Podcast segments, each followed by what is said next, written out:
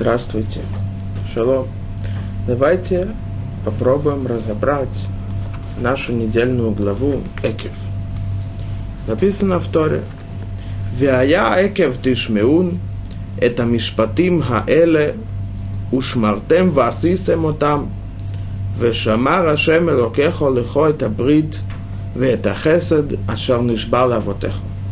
И будет за, за то, что будете слушать правопорядки эти и соблюдать, и делать их, то хранит будет Господь твой Бог для тебя завет и милость, в чем Он клялся твоим отцам. Написано в Торе, что если мы будем выполнять эти законы, которые написаны в Торе, тогда Всевышний будет выполнять для тебя и хранить для тебя завет и милость, которую он обещал и клялся нашим отцам. О каких заветах здесь сказано? Ведь до этого уже много раз говорила нам Тара, что мы обязаны выполнять законы. Говорит Раши, если будете внимать заповедям легким, которые человек обычно попирает своими пятами, то есть пренебрегает их, Раша говорит так. Было тяжело Раши о том, что написано в Торе слово «экев». «Экев» обычно, понятие ее, это «если». Говорит Раши, тогда что имеется в виду? Ведь когда написано «ян», а это «если», имеется в виду в Торе обычно что они точно будут выполнять эти заповеди. Водай. То есть нет никакого сомнения в этом. Спрашивает Раши, но ведь здесь есть условия. Если вы будете выполнять, тогда Всевышний будет выполнять тот союз, ту клятву, которую он поклялся нашим отцам. Тогда нужно было использовать другое слово – А если так, зачем использовано слово экев, а не слово ян, которое означает именно и известно? Говорит Раши, что экев на лошона койдаш это пятка. Причем тут пятка? Говорит Раши так. Если бы было именно слово Яан, которое означает, что именно мы, нам известно, что они будут выполнять, тогда почему Тара не использовала это слово, а использовала другое слово, которое означает то же самое Экев. Говорит Раши, значит, Тара нам хотела намекнуть о чем-то другом. О чем? О тех заповедях, которые обычно люди не обращаются, не выполняют их серьезно – те заповеди, которые нам кажутся легкими. Давайте разберем немножко, почему Тара уделила внимание этим заповедям и почему так важно их выполнять. Мидраш в книге Шира Ширим, песня песня, говорит так. Говорит там посук Элгинат эгоз ярадити – Посок говорит так, что я спустился в сад орехов. Говорит здесь Мидраш, что это означает. Говорит Мидраш так.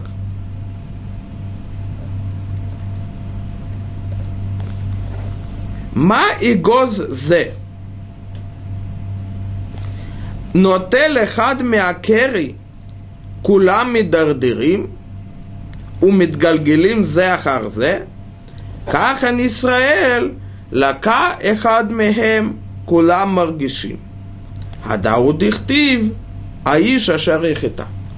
Говорит Мидраш так, что орех, когда есть пакет или мешок с орехами, то если человек один возьмет орех, то все сразу начинают двигаться.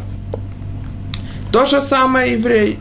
Когда один еврей нарушает запрет или не выполняет какую-то заповедь, тогда все это чувствуют. Так говорит Мидраш. Давайте попробуем разъяснить этот Мидраш. Почему именно Мидраш хотел нам это сообщить именно про орех? Ведь можно было сказать это про другое. Например, есть разные фрукты, яблоки и так далее. Ответ. Орех, он круглый. А когда шар лежит, он опирается на одной точке, опоре. И если сдвинуть это, то он катится. То же самое и здесь. А когда орех лежит, он опирается на одном месте. Если его убирают, то все орехи изменяют свое место, они двигаются, катятся. То же самое здесь. Каждая заповедь, у нее есть причина. Хофицхайм в книге «Законы речи», как человек должен говорить, что запрещено ему, лашонара, злой язык. Он говорит так. Известно, что у человека есть тело. В теле есть разные органы – но, говорит Хофицхайм, что против каждого органа на теле есть духовный орган. И когда человек выполняет одну из заповедей, например, есть заповедь каждому еврею одевать тфилин, тфилин на руку и тфилин на голову, то когда, говорит Хофицхайм, еврей выполняет эту заповедь, то он строит свой духовный орган против руки и головы. И говорит Хофицхайм, если еврей нарушает и не выполняет этот, э, эту заповедь, тогда тот духовный орган, он не построен, он поврежден. То же самое и здесь. Каждая заповедь как мы видим, это против духовного органа. Каждая заповедь, она строит духовный орган и духовную часть человека, то есть его душу. Если он не выполняет эту заповедь, то он нарушает и портит э, свою душу. То же самое запрет. Есть запреты. Человек не должен есть э, некошерную еду. Это не просто, что Тара сказала, мы тебе запрещаем есть некошерную еду. Когда он ест, он повреждает свою, э, свою душу. Это вредит ему, портит ему. То же самое здесь говорит Митраш. Также, когда есть большой мешок с орехами, у каждого ореха есть своя точка, на которой он стоит – также и заповедь. У каждой заповеди есть причина, для чего она. Поэтому, когда еврей не выполняет какую-либо заповедь или нарушает какой-то запрет, тогда это может повредить и привести к тому, что все орехи, то есть все остальные заповеди, также человек придет к тому, что он будет их нарушать.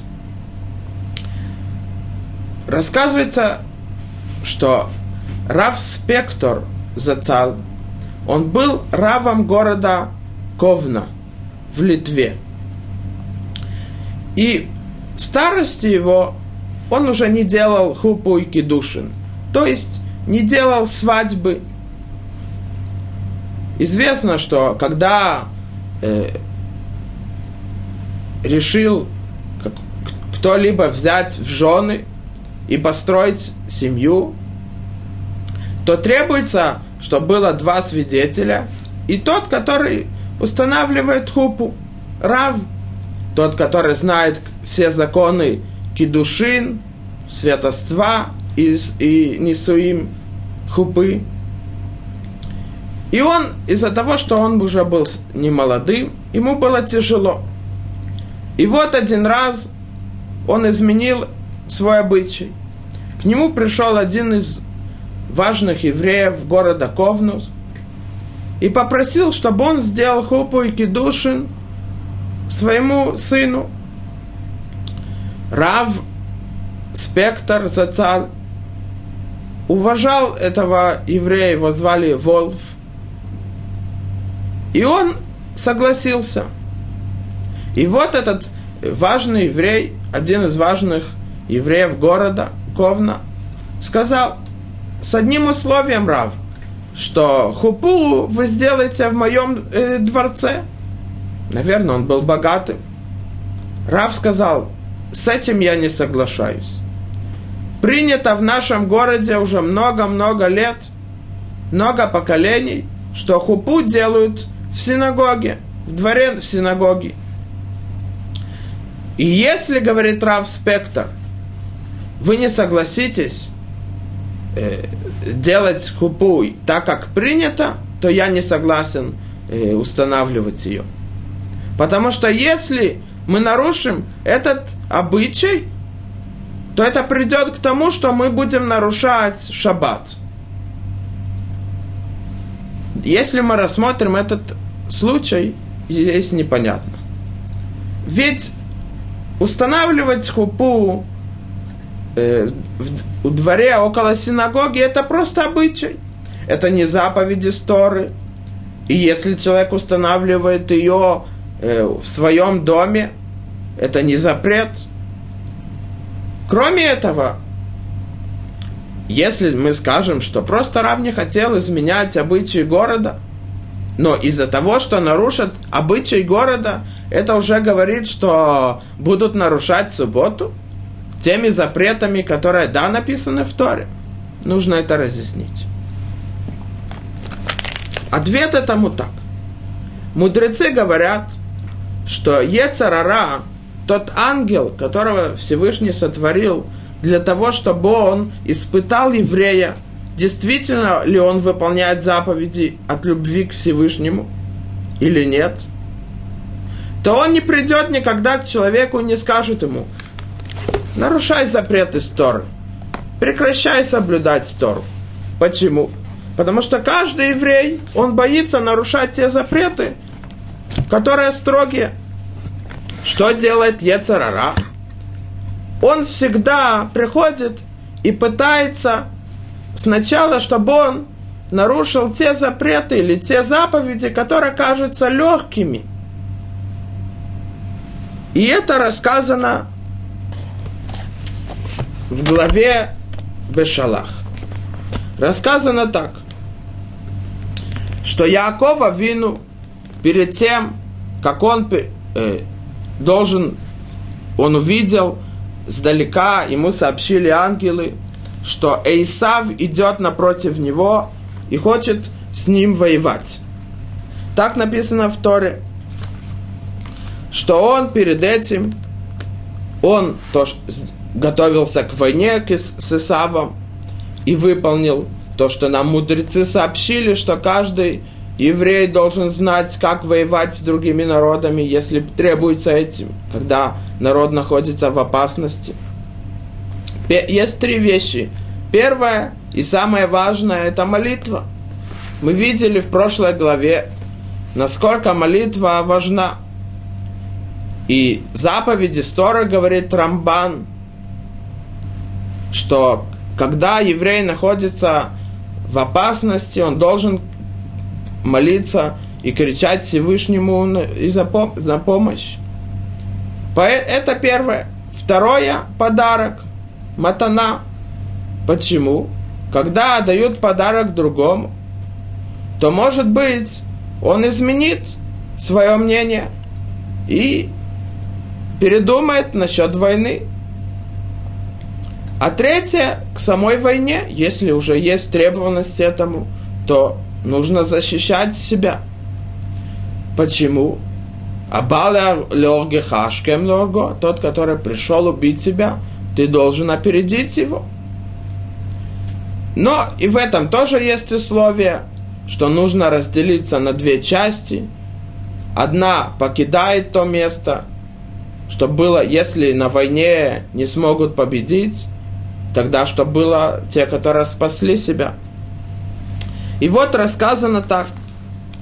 Вайоком Балайла гу вейках эдштей нашав, вэдштей шивхотав, вэдахадасар еладав, веавор от мавар ябок. И встал он в ту ночь, перед тем, как он должен был встретиться с Исавом, его братом, и взял двух жен своих и двух рабынь своих – одиннадцать детей своих, и перешел через Ябок впрод. И взял их, и перевел через поток, и перевел то, что у него. И говорит посук дальше так. И остался Яков один. Говорит Раши. Что значит и остался Яков один? Шахах пахим ктаним вехазар алихем. Он забыл маленькие вещи на другой стороне, и он вернулся к ним. Поэтому он остался один. Но спрашивается вопрос. Это нам Тара сообщает, что он забыл какие-то маленькие кувшинчики, маленькие вещи. Для чего нам это нужно знать? Говорит здесь Клиякар важную вещь. Веод мимаше царих шетидеу, ты должен знать о том, шаецарара нимшал лизву. Написано, что Ецарара, вот этот ангел, про которого Хазаль говорят, что Ецарара, он сатан, и он ангел смерти. Тот ангел, который хочет повредить еврею и помешать ему выполнять заповедь. Ты должен знать, что его мудрецы сравнили с мухой. Почему муха? Он говорит так. Кистам звув и норовец бевасара шалем шебеада. Когда человек, у него нет раны на теле, то просто так э, муха не будет к нему приставать. Киен кохо бефив ласот пета хадаш бевасар шалем. У мухи нету силы, чтобы сделать какую-нибудь рану, чтобы э, пить кровь у человека. Говорит, алкена зву вровец бемаком шемоце петах патуах кцат шам – Ирвац лархив петахамака. Но когда муха находит на теле какую-то маленькую ранку, там у нее есть возможность э, расширить ее. Говорит Клеякар важную вещь, которую мы все должны знать. Каха ецерара, ином из давегела Адама шалем, ашерло парац гидроклал, вело патахло петах лехатат веленида. Говорит Клеякар так. Также ецерара этот ангел, он не сможет повредить и при, прийти к человеку, который он праведный, который выполняет все заповеди и все мысли его, все поступки его по законам Торы.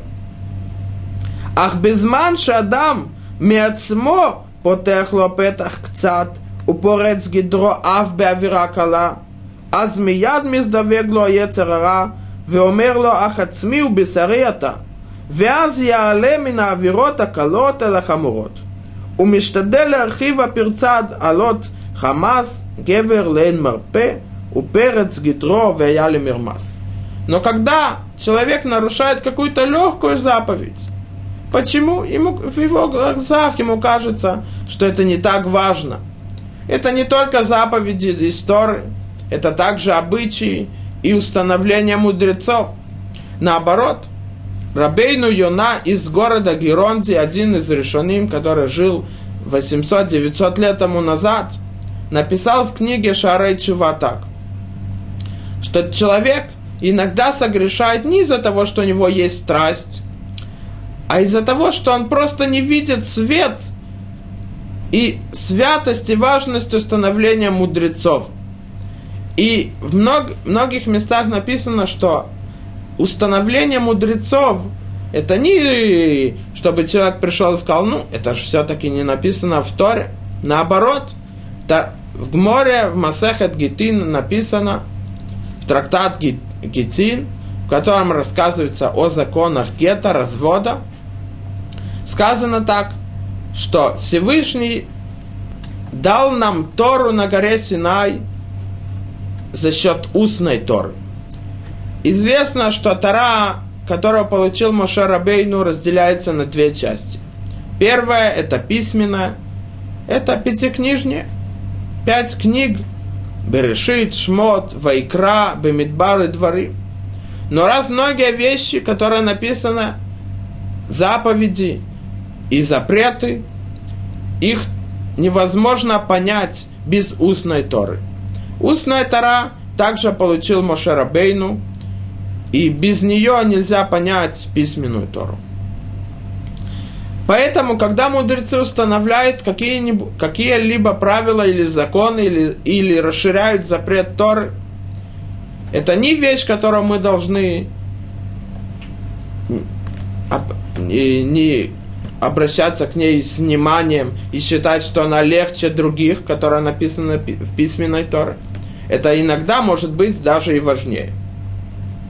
Поэтому, когда Ецарара приходит к человеку, то он знает, что сказать ему, что нарушай э, строгие запреты или не выполняй важные заповеди, у него не получится. И так говорят Хазаль. А Ецаро Ара умерла Адам, Айома Саках, Умахара Саках, Велахар Микен умерло Леха Вода Вода Зара. Ецарара, этот ангел, приходит человеку он не говорит ему сразу прекращай выполнять Тору. Он ему говорит, сегодня сделай так, и есть какой-то легкий запрет, например, говорит лошонара, злой язык про других. Это же интересно. Что сделал Рувен, что рассказал Шимон, или сплетничать про других. Э, человек к этому не обращается серьезно. Ему кажется, что это легкая вещь. А завтра, говорит Ецара, есть еще что-либо другое. Например, э, какой-то какой обычай известно. Есть рассказ про одного из мудрецов Торы, который выжил Холокост. Его звали Ребе Миклойзенбург. Он был большим мудрецом Торы – и большим праведником. И рассказывают про него, что даже в гетто, в концлагере, когда перед евреями они видели убийства, тяжелые, злые, никогда не помиловали, уничтожение каждодневное. Мы не можем представить, человек находится все время в страхе, в ужасе. И рассказывают про Ребе Миклойзенбург, что он выполнял, когда у него была возможность, даже просто обычай. Рассказывают про, это, про него, что у него был обычай есть на третью трапезу в шаббат лук. Но достать лук в концлагере даже тяжело, даже люди ели траву, а особенно лук – и вот рассказывают, что один раз получилось у какого-то э, его из учеников найти немножко кусок лука. То он рассказывает, что Рэбби Миклойзенбрук, настолько он был рад, он весь сиял, что у него была возможность выполнить этот обычай, есть лук на третью трапезу. Мы видим, насколько все, все важно. Поэтому, говорит Клиякар, что когда Ецарара приходит к человеку, он никогда не скажет ему «нарушай серьезный запрет».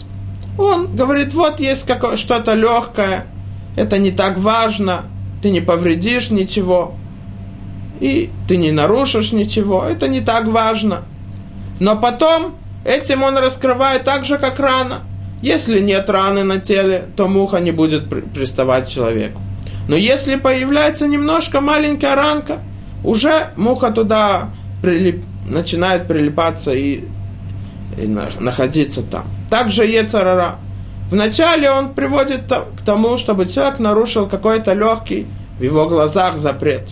А потом постепенно, постепенно он расширяет это и, и говорит Клеякар, в конце концов, он будет, скажет человеку, ты принадлежишь мне. Поэтому мы должны знать, что даже те заповеди, и даже те запреты, которые нам кажутся легкими, все равно мы должны опасаться и не нарушать их. Потому что кроме того, что, как мы видели в Мидраше, что каждая заповедь и каждый обычай, э, оно влияет на духовную э, человек, на духовность человека, на его душу, она строит его, так как говорит Хофицхайм. Кроме этого, когда человек опасается и не нарушает легкие запреты, он не позволяет Ецарара погубить его. И так рассказано в, в Масехет Баба Батра. Есть непонятный рассказ, который мы попробуем разъяснить его. Говорит здесь Масехет, трактат Баба Батра, на странице Айн Далет, 74. Говорит здесь так.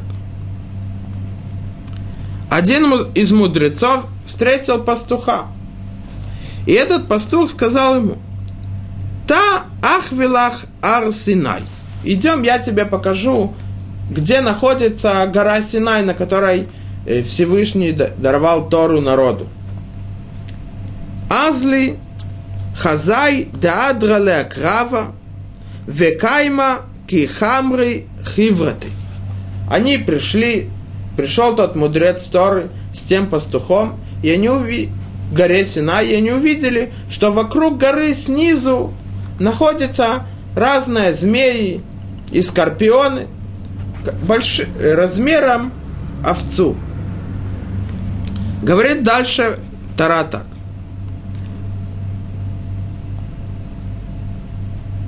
нужно понять, что здесь имеется в виду.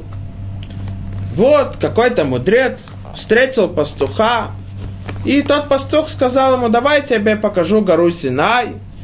И они пришли к ней и увидели, что вокруг нее снизу находится скорпион и змей. Что нам рассказывает здесь э, Гмара. То, что сказали мудрецы в Талмуде, нужно относиться к этому очень серьезно они иногда в раз, разных рассказах скрывали нам важные, важные идеи, о которых о, о, опирается наш мир. Нужно сказать так. Гора Синай написана в Масехе Торайот, страница Юдалев, трактат Торайот, на странице 11, что Синай называют мудрецов. Мудрецы называются горой Синай – а что значит, то есть, то, то, что они видели гору Синай, имеется в виду про каждого еврея, который выполняет заповеди и изучает Тору. Идет по пути Всевышнего. А что означают скорпионы? Ответ так. Скорпион имеется в виду Ецарара. Когда Ецарара и как он хочет завоевать и побороть человека? Когда он приходит снизу, то есть, с самого низу, там, где пятки, там, где человек дотрагивается земли, кажется, это не так важно. Что имеется в виду? Вначале хотел показать тот пастух э, этому мудрецу, что скорпионы, то есть Ецарара, всегда он придет снизу, с тех вещей, которые кажутся неважными, легкими, которым не так нужно серьезно обращаться. Поэтому он хотел ему сказать, знай, что вначале кажутся эти скорпионы маленькими, то есть эти запреты или эти заповеди, которые хочет Ецарара, чтобы ты нарушил, они кажутся тебе маленькими, несерьезными, неважными, на которых нет э, тяжелых наказаний и тяжелых нарушений. Но по-настоящему они большие. В конце концов, они покорят тебя всего. Поэтому сказано в Гморе, что они были размером, как овца. Вначале они кажутся маленькими, несерьезными. В конце концов, их задача, чтобы полностью-полностью победить тебя, как, так как говорят мудрецы Торы, что вначале он говорит, нарушь это маленькую вещь, потом еще другую, а потом говорит ему Ецарара, ну все, ты можешь уже покинуть все. Так ведет путь Ецерара. Мы должны, поэтому это сказано в нашем Раши, что когда мы это видим, нам кажется, что какие-то легкие обычаи и заповеди, они не так серьезны и не так вредят, мы видим, что нет. Если человек будет выполнять их, тогда он ни, ни в коем случае не позволит, чтобы этот ангел Ецарара покорил и победил его. И привел к тому, что он полностью прекращает выполнять заповеди Всевышнего. Но здесь есть еще одна вещь. Известно то, что написано в Перке Вот. В Перке Вот, глава вторая, первая Мишна. Сказано так, что человек, когда смотрит на все заповеди Торы, он видит, говорит здесь так, Реби Омер, Иве Заир, Бемицва Калаки Бехамура, Шейна та йоде матан схаран шаль мицвот. Реби Акадош Тана говорит нам так, что каждый человек должен серьезно относиться и к легкой заповеди, и к тяжелой. Почему? Потому что ты не можешь знать вознаграждение за каждую заповедь. И это так написано в разъяснении этой Мишны, что Всевышний сообщил некоторых запретах, те наказания, которые человек получает, когда он нарушает их. Но заповеди Торы, мицвот асе, когда человек должен выполнить что-то, Всевышний не сообщил вознаграждение, которое он получит в будущем мире. Почему? Говорит здесь Рабейну Йойна так. Представим нам, царь сказал своим рабам, Цлубис хархем ках веках, вейкансули пардес вехиршубо ветакну кол цорко. У царя был большой красивый сад. Он сказал своим слугам, вы знаете, я вышел в сад и смотрю, есть деревья, которые уже гниют, нужно рас, э, ухаживать за ними. Также плоды их уже гниют. А есть красивые деревья. Я вам дам за всю работу, когда вы будете ухаживать за весь сад, и вы сделаете так, чтобы те деревья, которые начали портиться, чтобы они выросли заново, я вам заплачу такую-то, такую-то сумму. То когда он говорит так, то они будут работать полностью, выполнять все, что требуется в этом саду. Но если он скажет так, вы знаете, есть красивые деревья, и есть деревья, которые дают плоды, ухаживайте за ними. Но есть деревья, которые э, они уже испорчены, они уже гниют, то если вы будете ухаживать за хорошими деревьями, за красивыми деревьями, то я вам заплачу так, а за те, которые уже испортились, я заплачу меньше. То, что выгоднее слугам? Конечно, те деревья, за которые ухаживать за теми деревьями, которыми он заплатит больше. Также и заповеди. Если бы Всевышний нам сказал, что это и эта заповедь, вы получите такое вознаграждение, а другая меньше, то какие мы заповеди выполняли бы? Те, которые мы получим вознаграждение больше. А те, которые получим вознаграждение меньше, мы бы не выполняли, мы бы не относились к ним настолько серьезно. Поэтому известно, что Всевышний не сообщил то вознаграждение, которое мы получим за выполнение заповедей. А если мы скажем, ну, допустим, заповеди, которые написаны в Торе, действительно, каждому мы должны относиться серьезно, потому что мы не можем представить себе вознаграждение, которое мы получим в будущем мире за выполнение их. Но обычаи, это же не написано в Торе. Можно не так серьезно относиться к ним. Есть лук на третью трапезу, это так серьезно, как одевать филин или цицит. Мы не будем этого делать. Ответ не так. Рассказывается, что жена мудреца из Вильни, Гаон Мивильна, Рабейну Ильяу Мивильна, из города Вильнюса, который был гением Торы, мы не можем представить его знание Торы.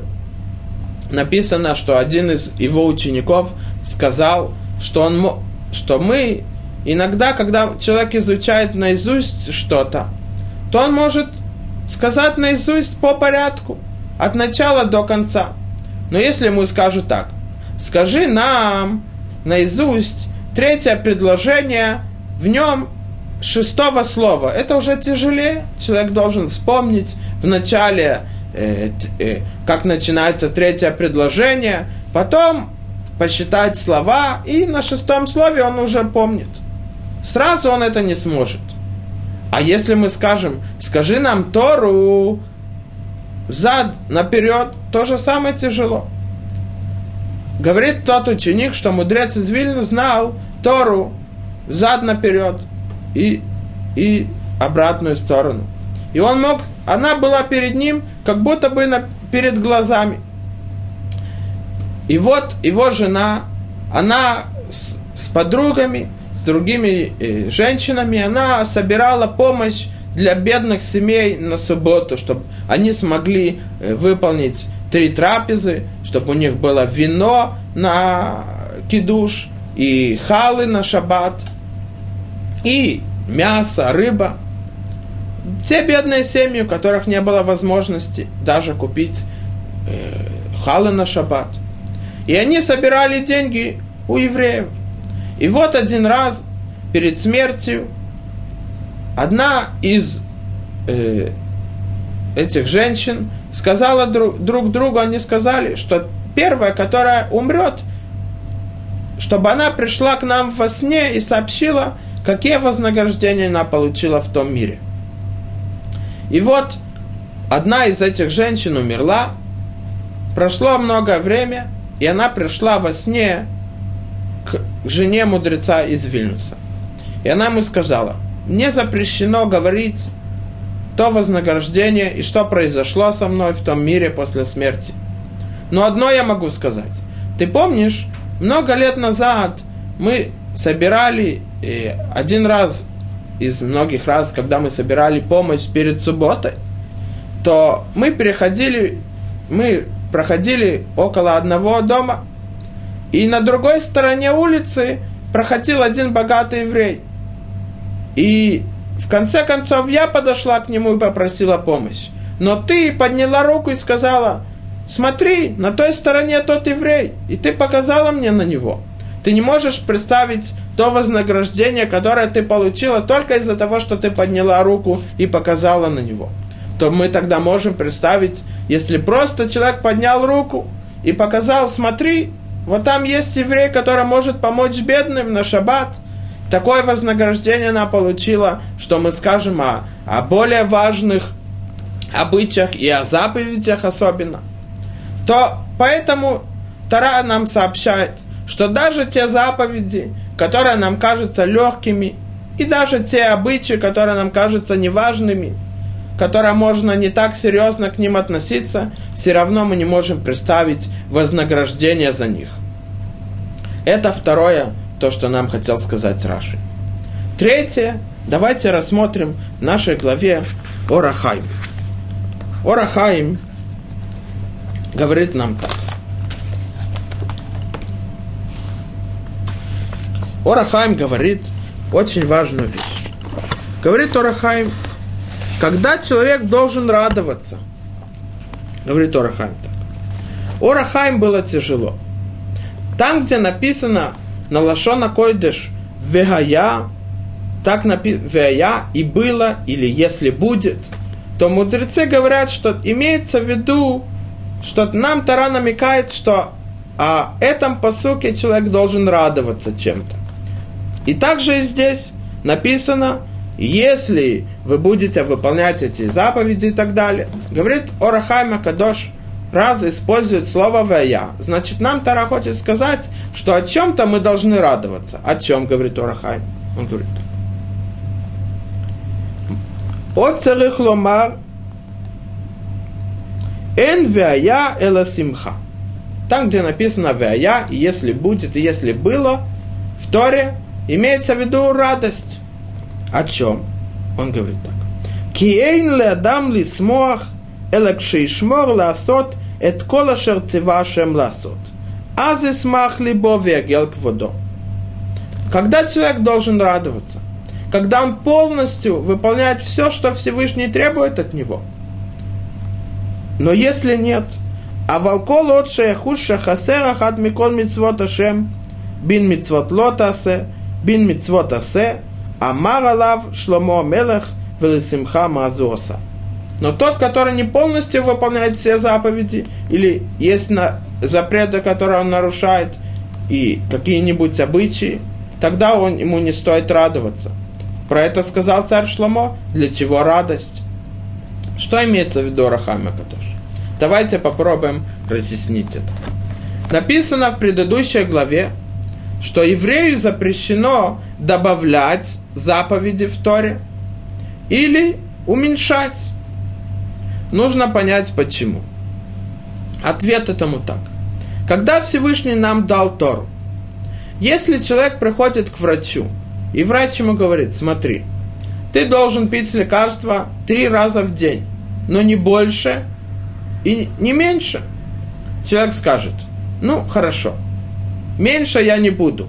Но почему не буду больше? Ведь это, если э, три раза в день я вылечусь, то если я буду сто раз в день, то я быстрее вылечусь.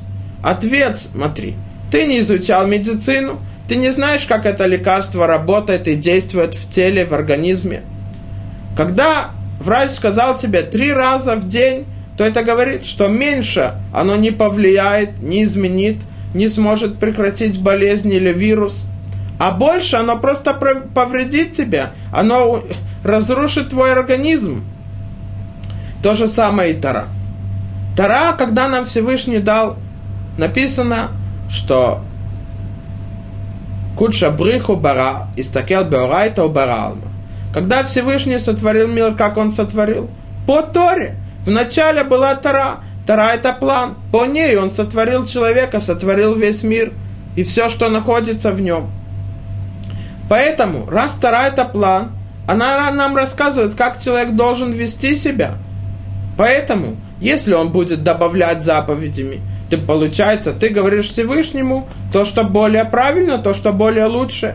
А особенно, если уменьшать от заповедей, то же самое запреты. То же самое здесь. Как, как, все, что в Торе, это одно единое. Нету того, чтобы человек пришел и сказал, ну, мне это нравится, а это не нравится, мне это хорошо, а это плохо. Такого нету. Потому что ни один человек, когда покупает машину, он не скажет, ну, э, без руля руль мне не нравится, мне нравятся другие части машины. Или он скажет, зачем бензин, можно молоко. Бензин дорого, молоко дешевле. Нет, потому что тот который, сотв... тот, который создал эту машину, построил ее, он знает, как нужно ей пользоваться. То, что может э, привести к тому, что она будет э, целая, не испортится, как новая, а то, что может повредить и разрушить ее. То же самое Тара. По Торе Всевышний сотворил человека и сотворил мир. И только Тара, когда он выполняет все, что в ней написано, без условий и без того, что ему нравится, а то, что менее нравится, тогда он будет называться праведным человеком. Поэтому, говорит Тора Хамека, то, то же самое здесь. Нам кажется, что есть какие-то легкие заповеди или какие-то легкие, неважные запреты. Рассказывают, что один мудрец Торы в Америке, он был глава Яшивы. И вот каждое утро перед молитвой он, наверное, ему, когда помогали для того, чтобы содержать эту Яшиву, ему давали большие монеты, например, там по 100 долларов, то он, то он каждое утро перед молитвой Шахарит – утренней молитвой он менял эти, эти 100 долларов. И вот каждый день не было раза, что вы заметили, чтобы он это не делал. Нужно узнать, почему. Есть причина этому. То, что праведные люди и мудрецы Тора делают, каждый поступок, это не просто так, есть причина этому. Его спросили, Рэбе, почему вы это делаете каждое утро? Есть в этом причина. Он сказал, вы знаете, Ко мне приходят во время молитвы евреи, которые просят помощь.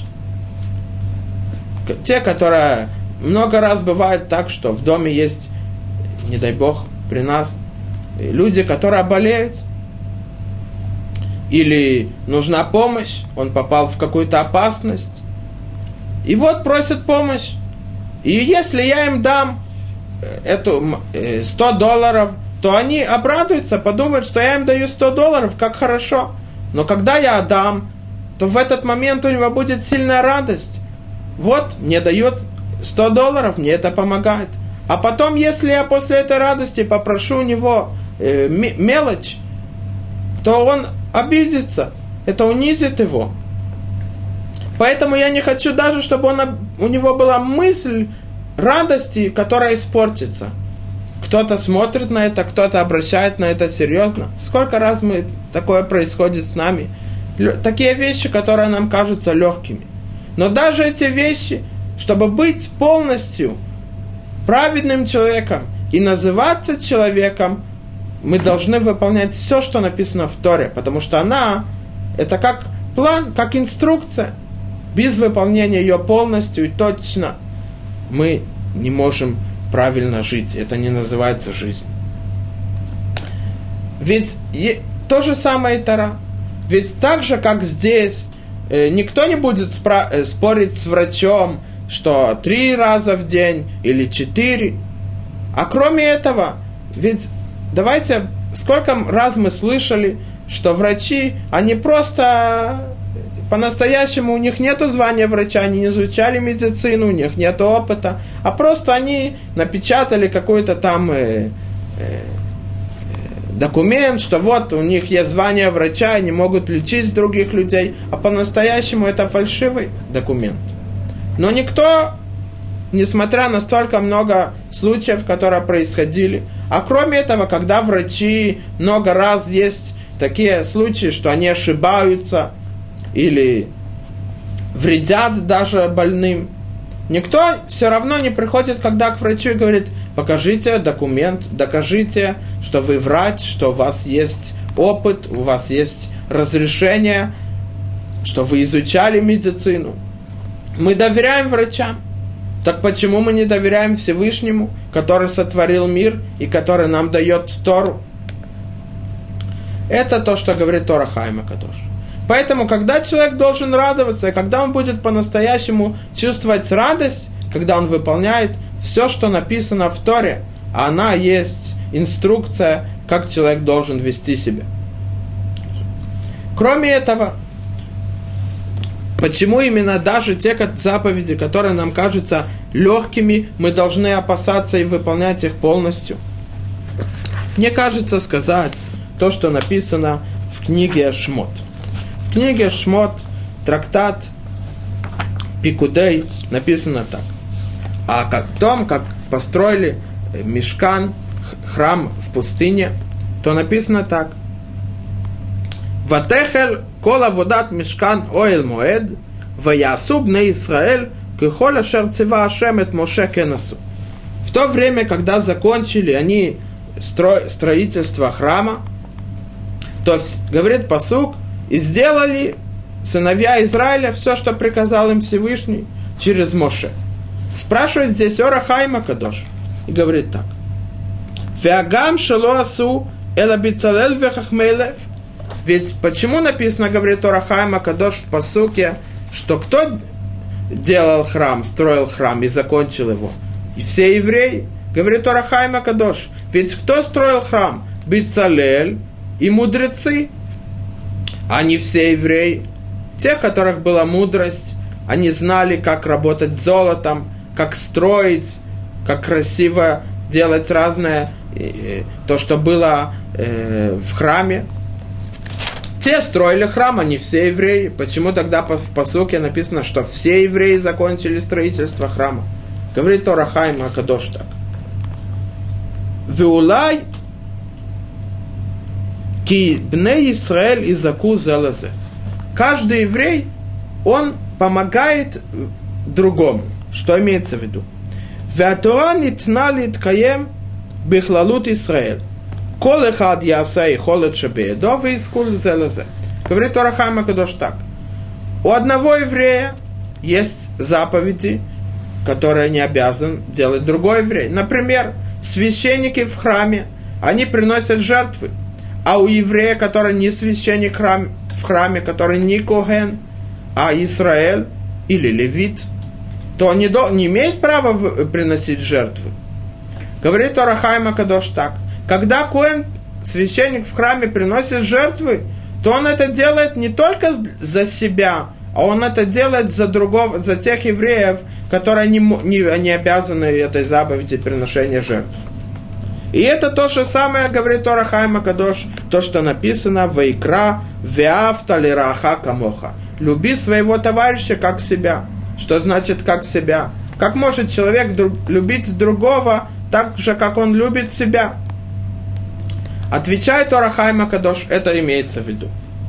Убезе мацану кибешломо ейти влеха, убемцоуто атам ашлим шлемутха. Вимкен и нохер, элатат смеха у кехад мехалакехо. Говорит Орахама Кадош так. Когда Коген, священник в храме, выполняет заповеди, или когда выполняет заповеди другой еврей, который не, в которых не обязан другой, то это не только он делает для себя, он делает для другого.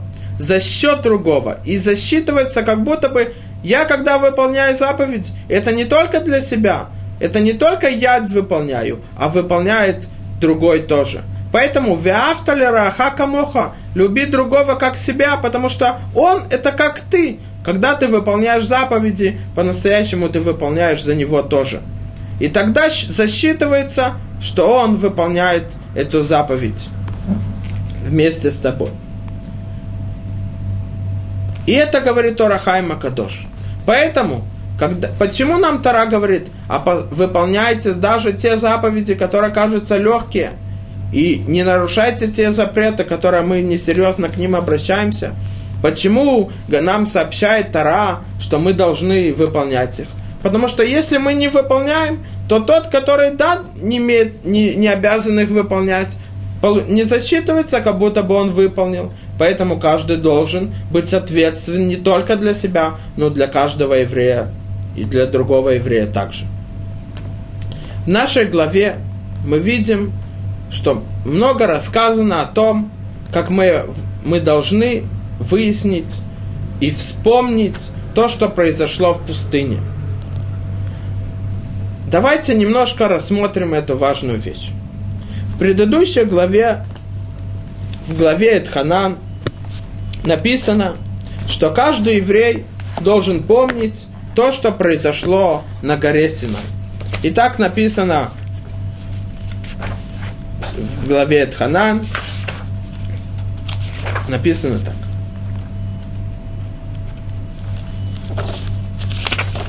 Четвертая глава, посук Юд. Раки шамер леха, ушмор навшеха меод, пен תשכח את הדברים אשר ראו עיניך, ובין יסורו מלבבך כל ימי חייך, והודעתם לבניך ולבני בניך. יום אשר עמד איתו לפני השם אלוקיך בחורב, באמור השם אלי, הקל לי את העם ואשמיהם את דברי אשר ילמדון ליראה אותי כל הימים, אשר הם חיים על האדמה ואת בניהם ילמדו. Каждый еврей должен помнить и опасаться, чтобы он не забыл то, что он видел, и то, что он слышал во время того, как Всевышний спустился на гору Синай и даровал нам Тору. И мы не имеем права это забывать. Кроме этого, мы должны изучать наших сыновей и наших внуков о том, что произошло там. И если мы спросим вопрос, как, ну, известно, что каждый еврей должен есть шесть заповедей в Торе, которые он должен помнить. Захор, помни то, помни это. Одна из них – это помнить то, что произошло на горе Синай, изучать сыновей своих и всех потомков своих. Есть еще заповеди, например, помнить то, что произошло во время того, как мы прошли через море, через Красное море, когда оно расступилось на 12 частей, каждая для отдельного колена. Это чудо, которое произошло на море. Здесь мы можем понять и воображать то, что там произошло.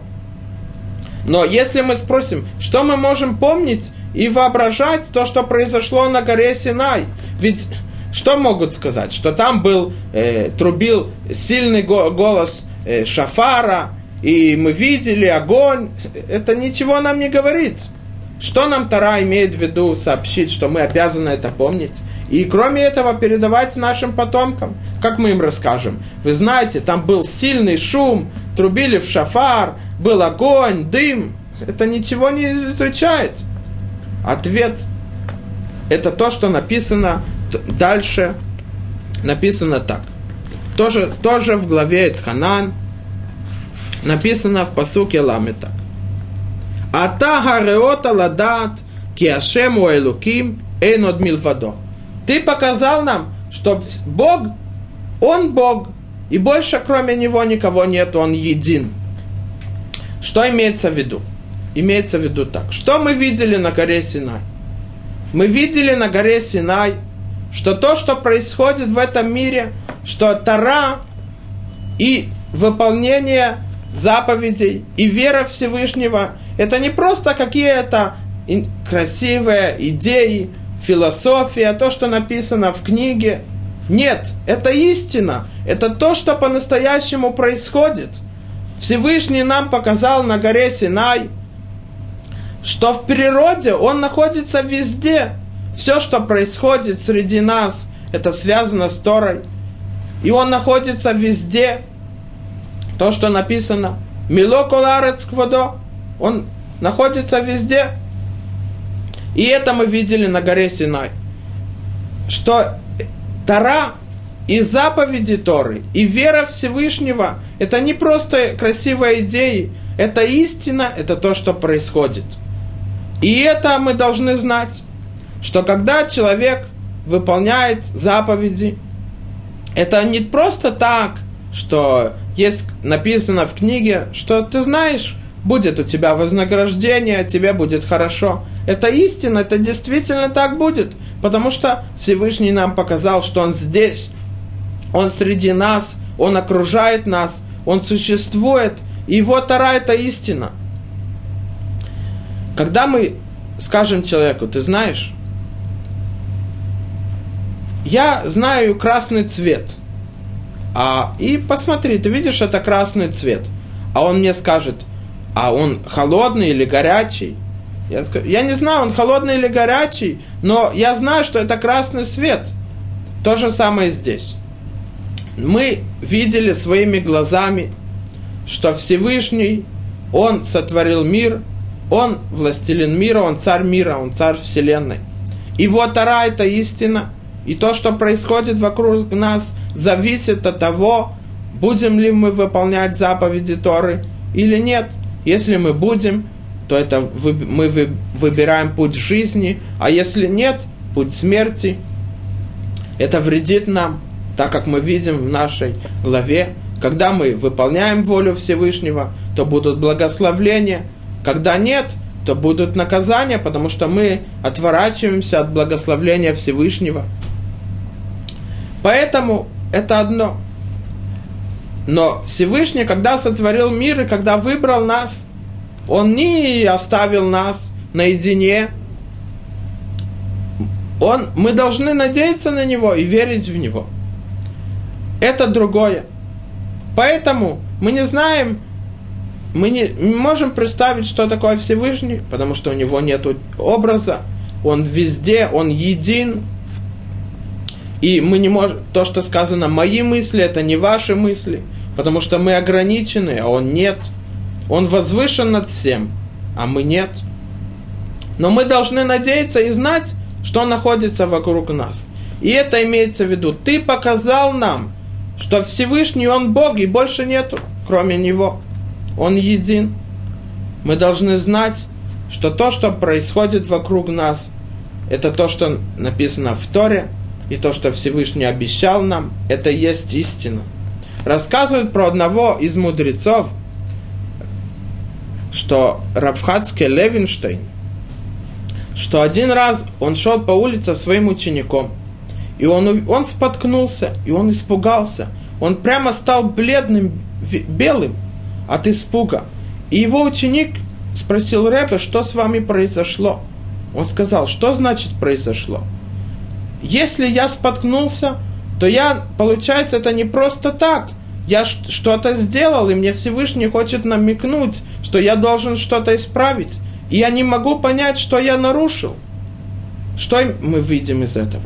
Что все, что происходит, это зависит от наших поступков. Потому что нам Всевышний показал, что истина мира – это то, что он существует, и мы должны выполнять Его волю. И это мы должны помнить и не забывать, и изучать нашим потомкам, что мы видели нашими глазами на горе Синай, что то, что происходит среди нас, это истина, а не просто идеи. Мы должны это помнить и никогда не забывать. Шаббат шалом.